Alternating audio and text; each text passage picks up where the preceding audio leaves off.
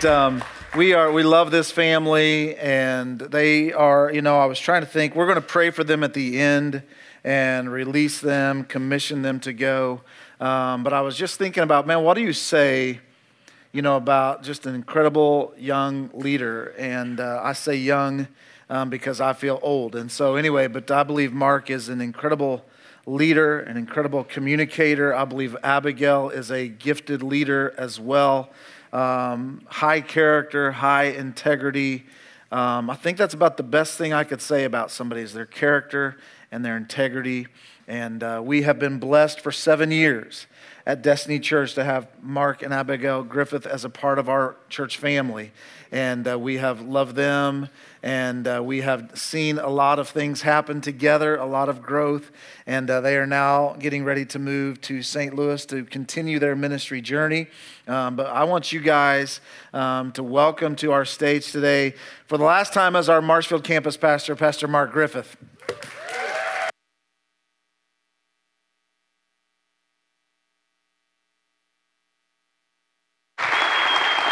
Oh, stop it.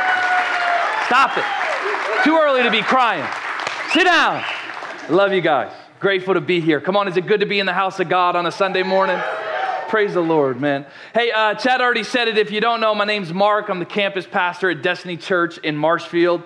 And Destiny Church is one church in two locations. Our other location is obviously here at Republic. Welcome. And come on, are you grateful for your lead pastor, Chad, and his wife, Tasha? Hey, a little over a year ago, we were having conversations, and you know, we have this burden to better disciple the people of God. I think some holes were punched in the church in 2020, where when we weren't able to be spoon fed at our local bodies, at our local gatherings, we saw a little bit of the church body fall apart. Is that honest to say? I, I know maybe that's not the most encouraging thought to start with, but we, we got to this place where we're like, hey, we, we have to do a better job as a church discipling the people of God. And a part of that solution for us was I think we need to make a shift in what we're doing on Sunday mornings. Uh, before, we had always done topical preaching. Nothing against topical preaching, it's beneficial. This summer, we just did a topical series, but we felt like the people of God would benefit significantly if we would take time to go through the scriptures verse by verse. And so I like to use the analogy of painting a wall. If uh, we're going verse by verse, then we paint that thing nice and evenly. When we do topical preaching, we might paint over here a little bit. Then next week, we're kind of over here, and then we're over here. But I think when we go verse by verse, we're held accountable to preach the word through and through, whether we get canceled or not. Amen? Come on, the word of God is beneficial, it's fruitful for teaching and uh, rebuking and training in righteousness. And so I'm excited for us to go on this journey through the book of James. Now, if you've spent any times in James, uh, man, he's hard nosed. It's some hard truth. It's this combination of, uh, it's almost like the New Testament's Proverbs. It's full of wisdom. I know it's going to challenge you, it's going to convict you. So, are you ready, Destiny Church, to go on a journey through the book of James? I hope you are. I hope you are. You know, uh, I think it's important as, as we come to the text that we grow in our understanding of what is this letter that we're reading? Who wrote the letter? Uh, so much of understanding the Bible is not just, we, we love to fast forward to the application part, but it's mightily important to understand okay, what was the author's original intent? And what did his original audience look like? I didn't finish Bible school, but I took a couple Bible school classes and we learned about the principlizing bridge. Come on, y'all didn't know you were in the classroom this morning. Welcome. Yeah, y'all just call me Professor Mark Griffith from now on. And, and so we want to find, you know, what are what what was that original audience like? What was the culture? What was the context of their culture? What did the author originally intend as he wrote to them? Then we take some time to decipher and discern, okay, what are the differences between them? What are the similarities between us? Then we apply the word to ourselves to most appropriately and accurately glean from the scriptures what's there. Okay, does that make sense? All right, so today I just want to take a little bit of time. I'm, I'm going to do this 50 50 thing, okay? Uh, last week, I, I, know Chad went off script. He didn't give you the background, so I'm going to try to cover some of the background here. Come on, was last week powerful or what? Come on, a- amen. I watched online and uh, I was crying by myself in my bedroom. It's none of your business, so just leave, me. I'm just, just kidding. So, so we're going to try to set up some of the context of this letter, and then I'm going to blitz through verses one through four. Does that sound okay? All right.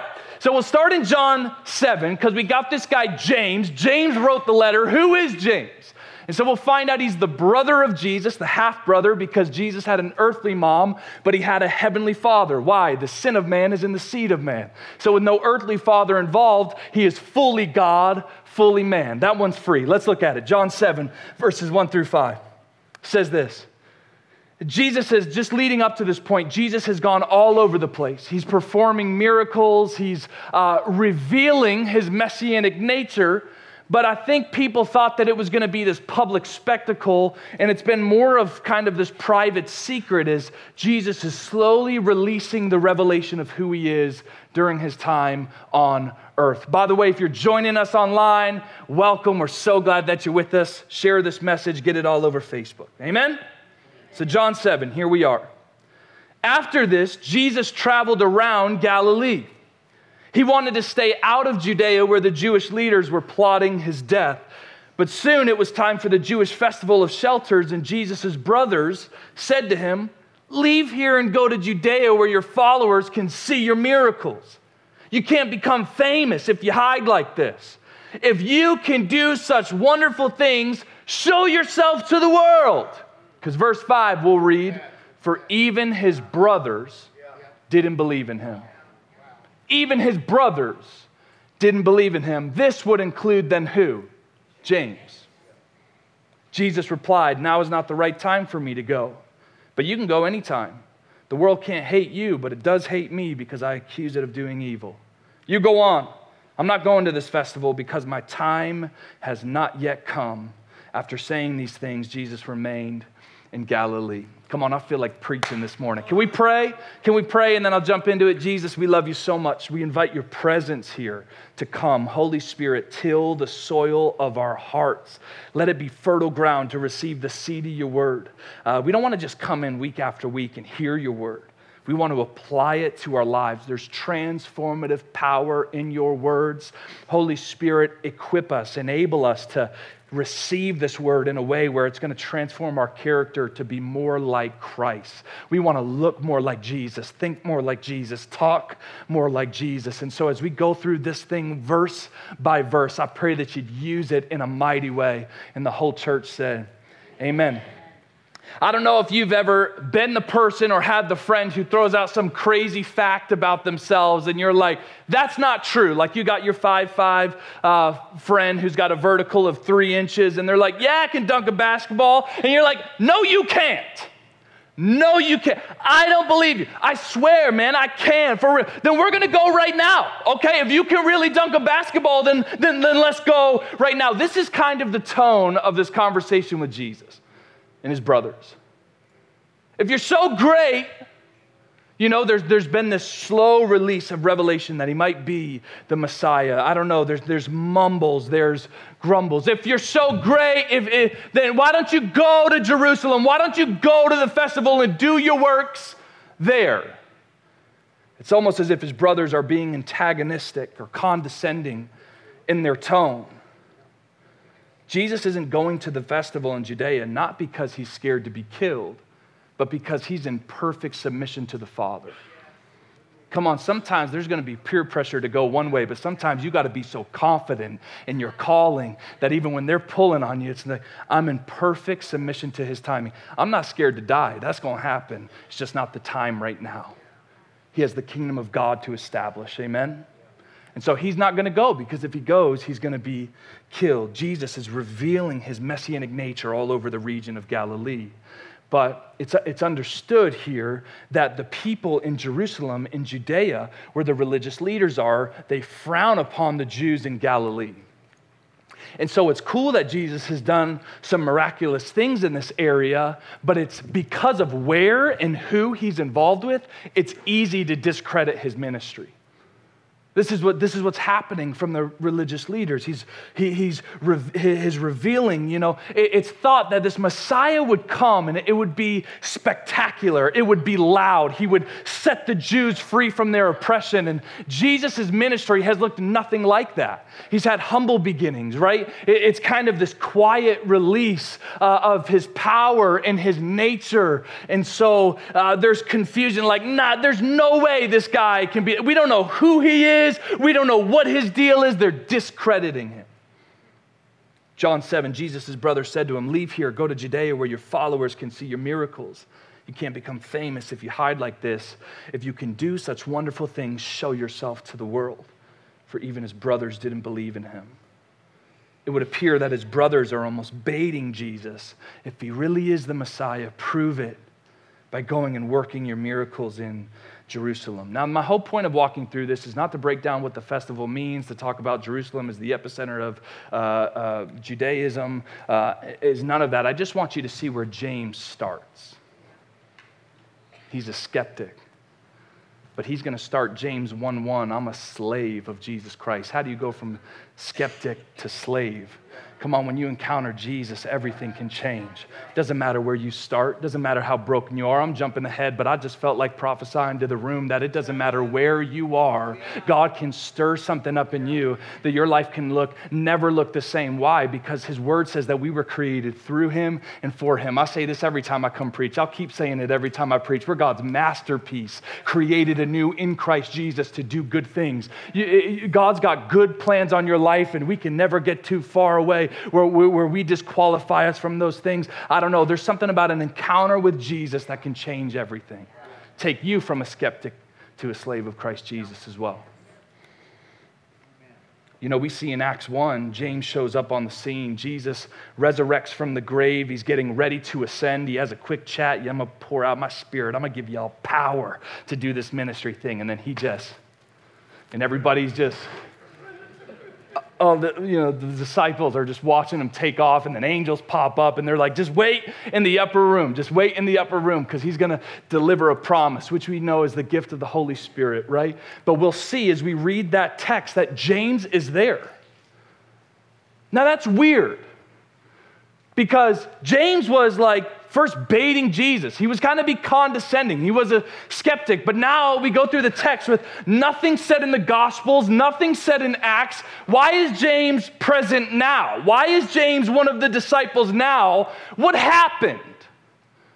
Well, we secretly find out as we move into 1 Corinthians 15. It's randomly mentioned in one of Paul's letters, and we find out like halfway through the New Testament. Let's read this. 1 Corinthians 15.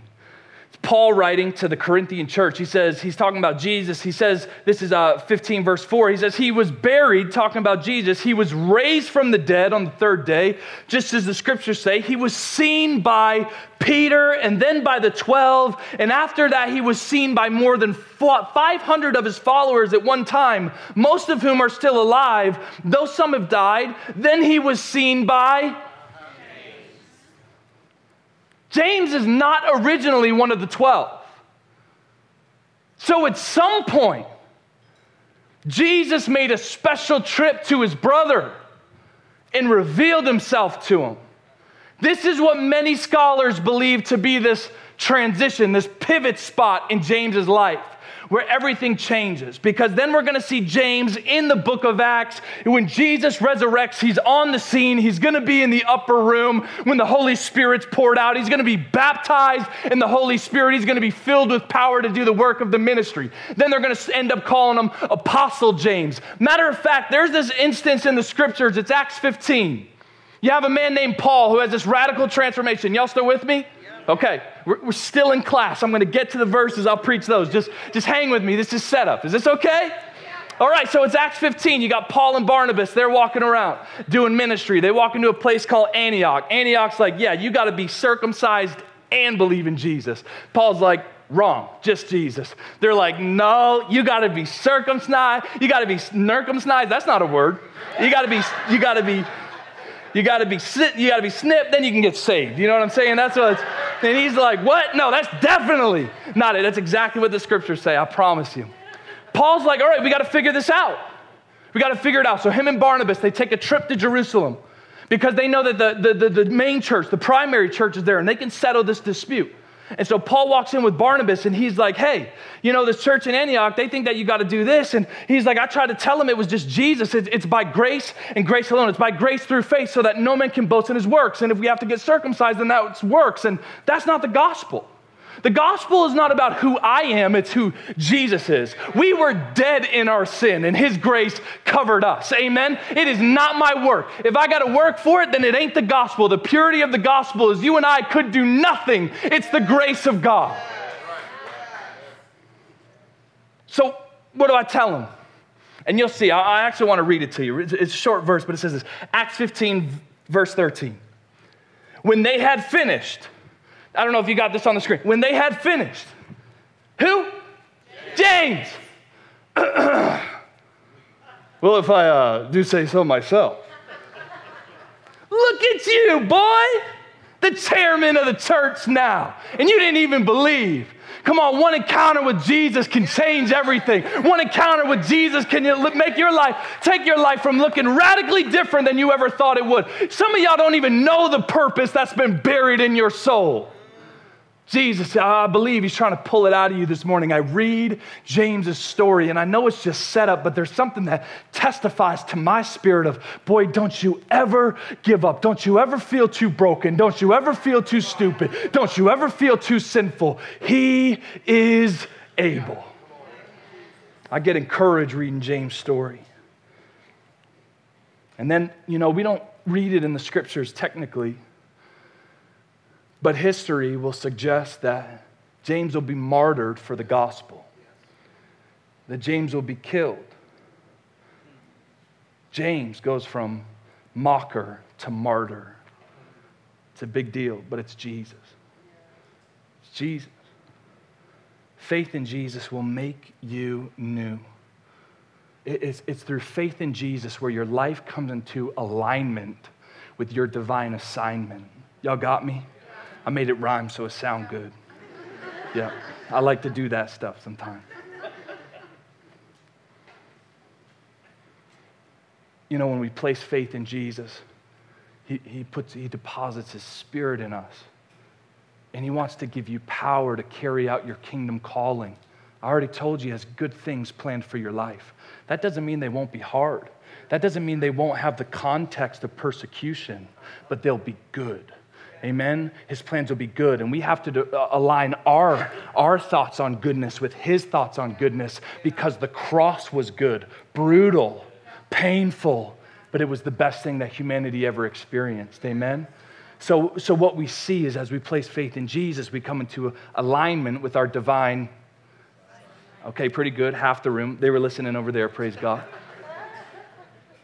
And we'll see this to be true with James. One of the good things James is going to do is he's, he's going to write a letter that would stay in the church for the rest of history.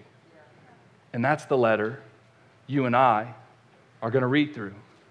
It's that letter that's going to continue to minister to every believer that sits down with a coffee and they're on their couch for a morning devotional. It's this letter. This is one of the good things that God had assigned for James to complete. So, a couple of things that I just want to talk about quick, and then I'm going to get to verses one through four. But, but I, I want to first address, just so we have an awareness, to whom did James write? I'm going to answer two questions. To whom did James write? And why did James write it? He opens this, the letter up with this in James 1 1. This letter is from James, a slave of God and of Lord Jesus Christ. I am writing to the 12 tribes, Jewish believers scattered abroad. Now you have to consider Jews of this day, they're being oppressed by the Roman army. We know that. We have that context. We've all been in church on Easter. And so, so Rome is uh, oppressing the Jews and they're experiencing persecution and rejection in their culture but at least they had the other Jews. But as there's now Jews placing faith in Jesus and believing that Jesus is the Messiah, that's causing disagreement with even their Jewish brothers and sisters now. So, so they're being oppressed from here, they're being rejected and neglected from here. And so the Jewish believers he's writing to, they've been scattered from persecution that we've seen early in the book of Acts. They're not experiencing the greatest of times. They probably don't feel real encouraged. They probably don't feel real surrounded. Part of what makes this audience of Christian Jews so unique is the rejection and hardship that they were experiencing. And so, as we observe the text of this letter, it, it also implies that most of these Christian Jews uh, who would have received this, they're probably poor and they're being oppressed by the rich and their neighbors. Okay? Number two, why did James write this letter? As we venture through this book together, you'll begin to gain context for why James wanted to write this letter and why it was so important. One of the first things we see is that obviously the demographic he's writing to, they're experiencing difficult times. And so we'll see he starts off the letter consider it pure joy, brothers and sisters, when you face trials of many kinds. He's writing that because they're in it. It was common for this demographic to be walking through difficulty. Some of the believers are compromising and catering to the rich, while others are being robbed by the rich. Church members are competing for offices in the church, especially teaching offices. They're fighting over authority.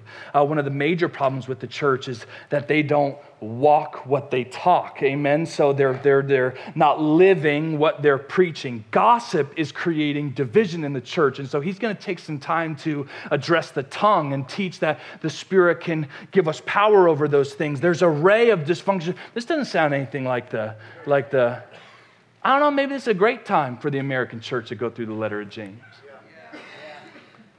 All these problems are, are linked back to though, and this is this is really what we get out of the book of James he can go around and he will take time to address the different fruits. But all these dysfunctional fruits that are growing are the root of one thing spiritual immaturity. And so, James's heart behind writing this letter is I want to see the church grow up. I want to see you guys mature. And if we will mature in the spirit, a lot of these things will go away and be minimized. So he starts addressing spiritual maturity. And as you go through the book of James, there's really going to be these five marks of what the spiritually mature Christian will do. But I just want to address one of them today. And so I'm going to move into verses uh, one through four and talk a little bit about uh, how the spiritually mature, if you are spiritually mature, it'll be seen in the way that you handle conflict. It'll be seen in the way that you walk through trial. Okay? So uh, let, us read this together James 1, verses 2 through 4. Y'all still with me? Okay.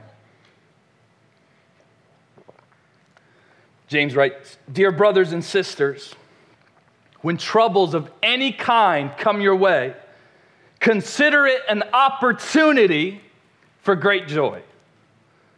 When troubles of any kind come your way, consider it an opportunity for great joy. James, now I think what we would like it to say, or what makes sense to us, is we would, don't you mean to ask God to remove my persecution? Don't you mean to ask God to remove my pain, to take away my problems? James says, Nope, I don't want to remove your pain, persecution, or problems. I want to deal with your perspective. Woo! You're to like this one. I got, I got something here because we love the gift of deliverance, but mature believers also love the gift of development. And you know where, come on, you know where development happens? In the womb of trial, in the womb of trouble. But here's what happens a lot of us, we want to C section our way out of the room, uh, the womb of trial, and then we're premature spiritual babes. We need to let the womb do the work. Woo! I hope that didn't go too quick. But come on, there, there's something about trials where when you mature spiritually, you know that God's sovereign over all of it. And you can walk through them trusting, believing.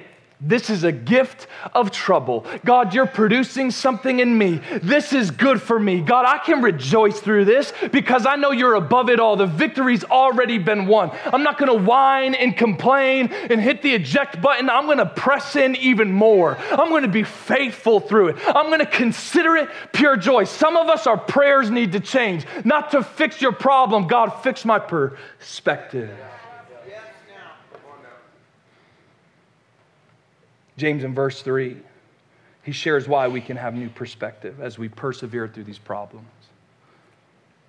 He says, For you know that when your faith is tested, when your faith is tested, come on, some of us have walked through some hard things and then it's turned into, God, I thought you were good.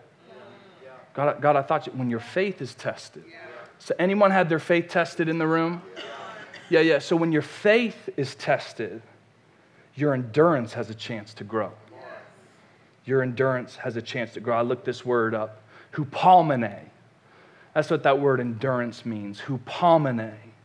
And the definition is this, uh, is this. In the New Testament, it's the characteristic of a man who is not swerved from his deliberate purpose and his loyalty to faith and piety, but even the, by even the greatest trials and sufferings. I don't know, there's, you know, some of us, man, we, we want to be who God's called us to be. We want to step into the mighty things that He's prepared for us. We love the truth that He has a hope and a future for our lives. And you know, those people were in slavery when they got that word, right? Come on, if there's faithfulness, if there's perseverance, I don't know, we come out the other end more equipped, more fully prepared for the things that God has. And I don't know about you, but I want to step into those things. Why? Because this life isn't my own, it's His. He's the author, He's the one who gets glory. And so, man, he, he deserves to be worshiped and pursued in the good times and the bad. We can trust in the hope that He's using all of it. There's a calling on our lives to cultivate some spiritual fervor and some holy grit. And when you're at that moment of like, I don't know if I can do this, like, that's where we lean in. And that's where you discover something beautiful. Amen? That's verse 3. Verse 4. Going through them quick, but had a lot to cover this morning. James 1 4. He says, So let it grow. For when your endurance is fully developed, you will be perfect and complete, needing nothing. Now, this won't be the last time that we see this word perfect in James. James uses this word perfect. So let your endurance develop so then you'll be perfect and complete. And I think it's important that we look at the original meaning of this word because I, I, think it's uh, important that we clarify the intended meaning of this word because we can contaminate the purity of the gospel. And we don't want to do that because the beauty of the gospel is that humanity who is not good, who is not perfect, and who is incapable of being perfect on their own. Come on, man, if we could get it right ourselves, what's the cross for? Why wouldn't it just work until you get there then? If we can achieve it, no, the cross gave us a way out of a way where there was no way out. Like, like, like a road going through a sea. Amen. He, it, it did for us what we could not do for ourselves. It, it, we are saved by a good God who sends Jesus Christ to the earth to live a perfect life that you and I could not live, right? Who, who would take on the sin of the world and the wrath of God upon himself. So if we would place faith in his sacrifice being sufficient, we would get his goodness imparted to us. We would get his righteousness imparted to us. We don't have to do anything for it, but believe. It is by faith, by believing. Why? Why? That doesn't make sense. Why would he do something like that? Because he's gracious. It's his kindness that leads us to repentance.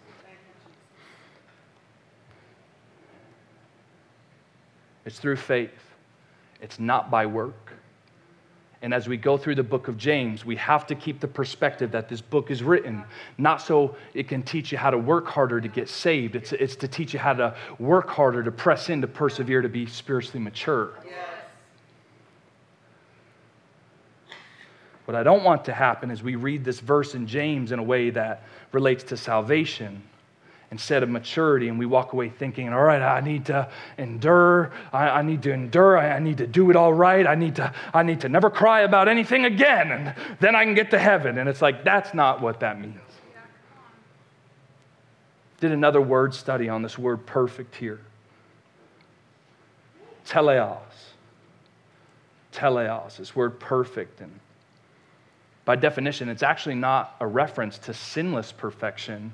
Um, the definition actually is brought to its end completeness, the consummation of human integrity, virtue, full grown, mature, about being made whole, all the parts being fully grown to operate fully. It's about the development of our Christian character. You know, how well we steward our struggles, so important. Reveals so much about who we are and where we are and how we steward our struggles is it, it directly testifies to how spiritually mature we are too. You know, for example, you're, you're frustrated, you're mad, you're upset, life's challenged you right now and you think you're spiritually mature, but you're also on Facebook starting off your posts with, warning, rant coming, you ain't spiritually mature. You ain't. And we laugh. But I know, I'm friends with some of y'all on Facebook. I'm just. Come on, if you've ever written a post, warning, rant coming, I love you. But chances are, you're just not that spiritually mature yet. Because it's not about walking through our trials and airing it out, and, and how we steward our struggles is so important. Can I use another one? Can I do another one? Okay. If, if we're walking through trials and we're isolating and we're down in the dumps and we're neglecting the things we know we're supposed to be doing, I love you. But chances are, we're just not that spiritually mature yet. So some of y'all are in the room walking around through trials, trauma, and drama. And really, what you need to do is you need to take inventory of your thoughts and your actions and your words while you're in the middle of it because they're going to tell you something. So, Holy Spirit, convict our hearts right now. What, what about my words needs to change? What about my actions need to change? Because matter, I, I know I'm walking through it, but I know you use these things and, and you're good and you're above these things. So what are you trying to do in me? I trust you. We need to honestly assess have I handled this trial in a spiritually mature manner by thanking God for it? By praising God through it, by loving people well through it. Because I'll tell you what, when I'm, when I'm walking through it, it's real easy to yell at my kids. I don't know what that is. I don't know what that is. No parents want to testify. You just want to leave me out here, vulnerable on stage. That's fine. Come on, it's, it's easy when you when, when we're walking through it to walk into work and uh, I don't know, just I'm gonna figure it out, you know. Uh, just whoa, whoa, whoa. No, we're believers filled with the Spirit of God, right? Who is, we actually, we walk through trials and it's, whew, man, how you doing? Honestly, it has been difficult, but I trust God's doing something in it. What did you need help with? That's what it looks like, baby.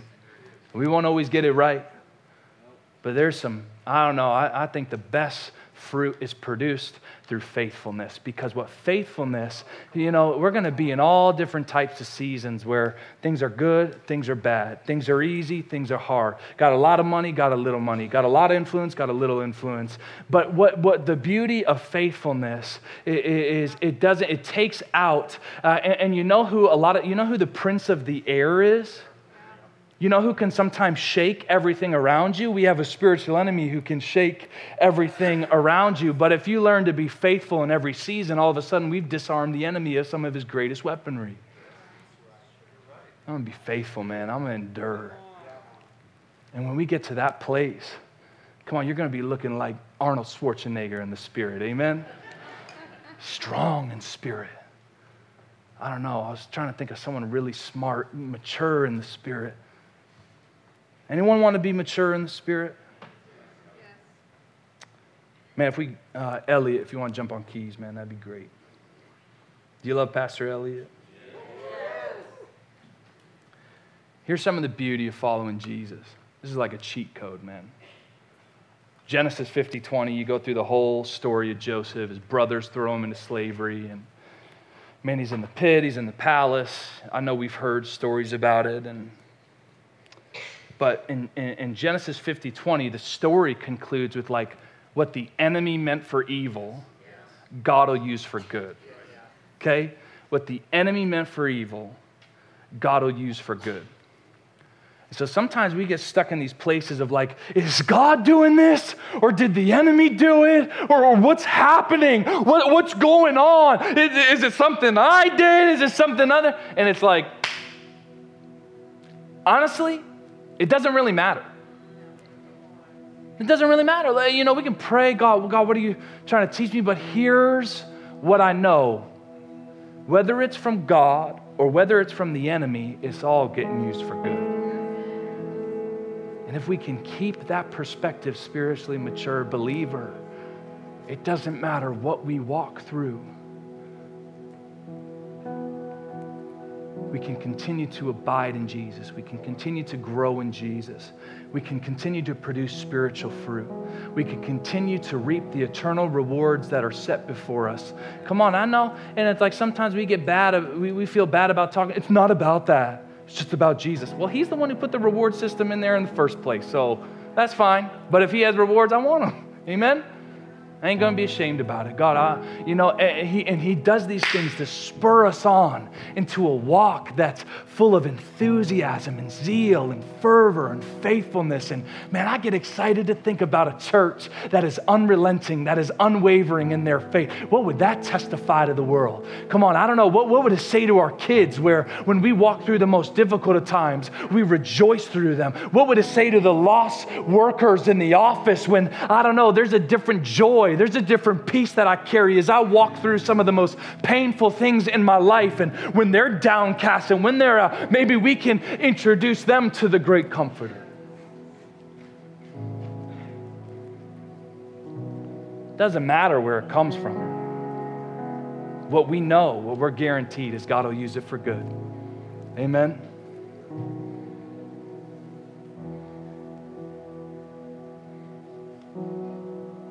I think above all that, man, when, because it, man, this life is about Him. It's not our life, it's not about us, you know? Think of the verse, that man, is, I think it says it in Isaiah and in Acts. I think it's Peter quoting Isaiah. It might be Peter, I don't know. I need to read my Bible more. His thoughts are higher than our thoughts. His ways are higher than our ways. Man, we get so distracted thinking about us, thinking about me, when it's like, man, my life is just, my life's a letter being written by the Holy Spirit for other people to read. And so, God, help us to get our eyes off of ourselves. Help us to get our eyes on you and say, I know it's, I, I know. And He says, I know it's hard.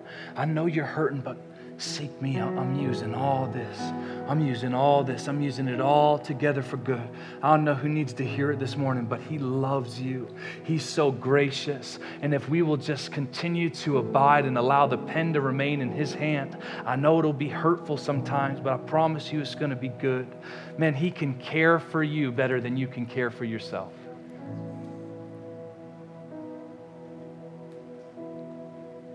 So when we consider it pure joy when, when we will fix our perspective on pain, problems, and persecution. It takes the glory off of us, puts the glory on Him. And I know we want to live lives that bring glory to God. Amen.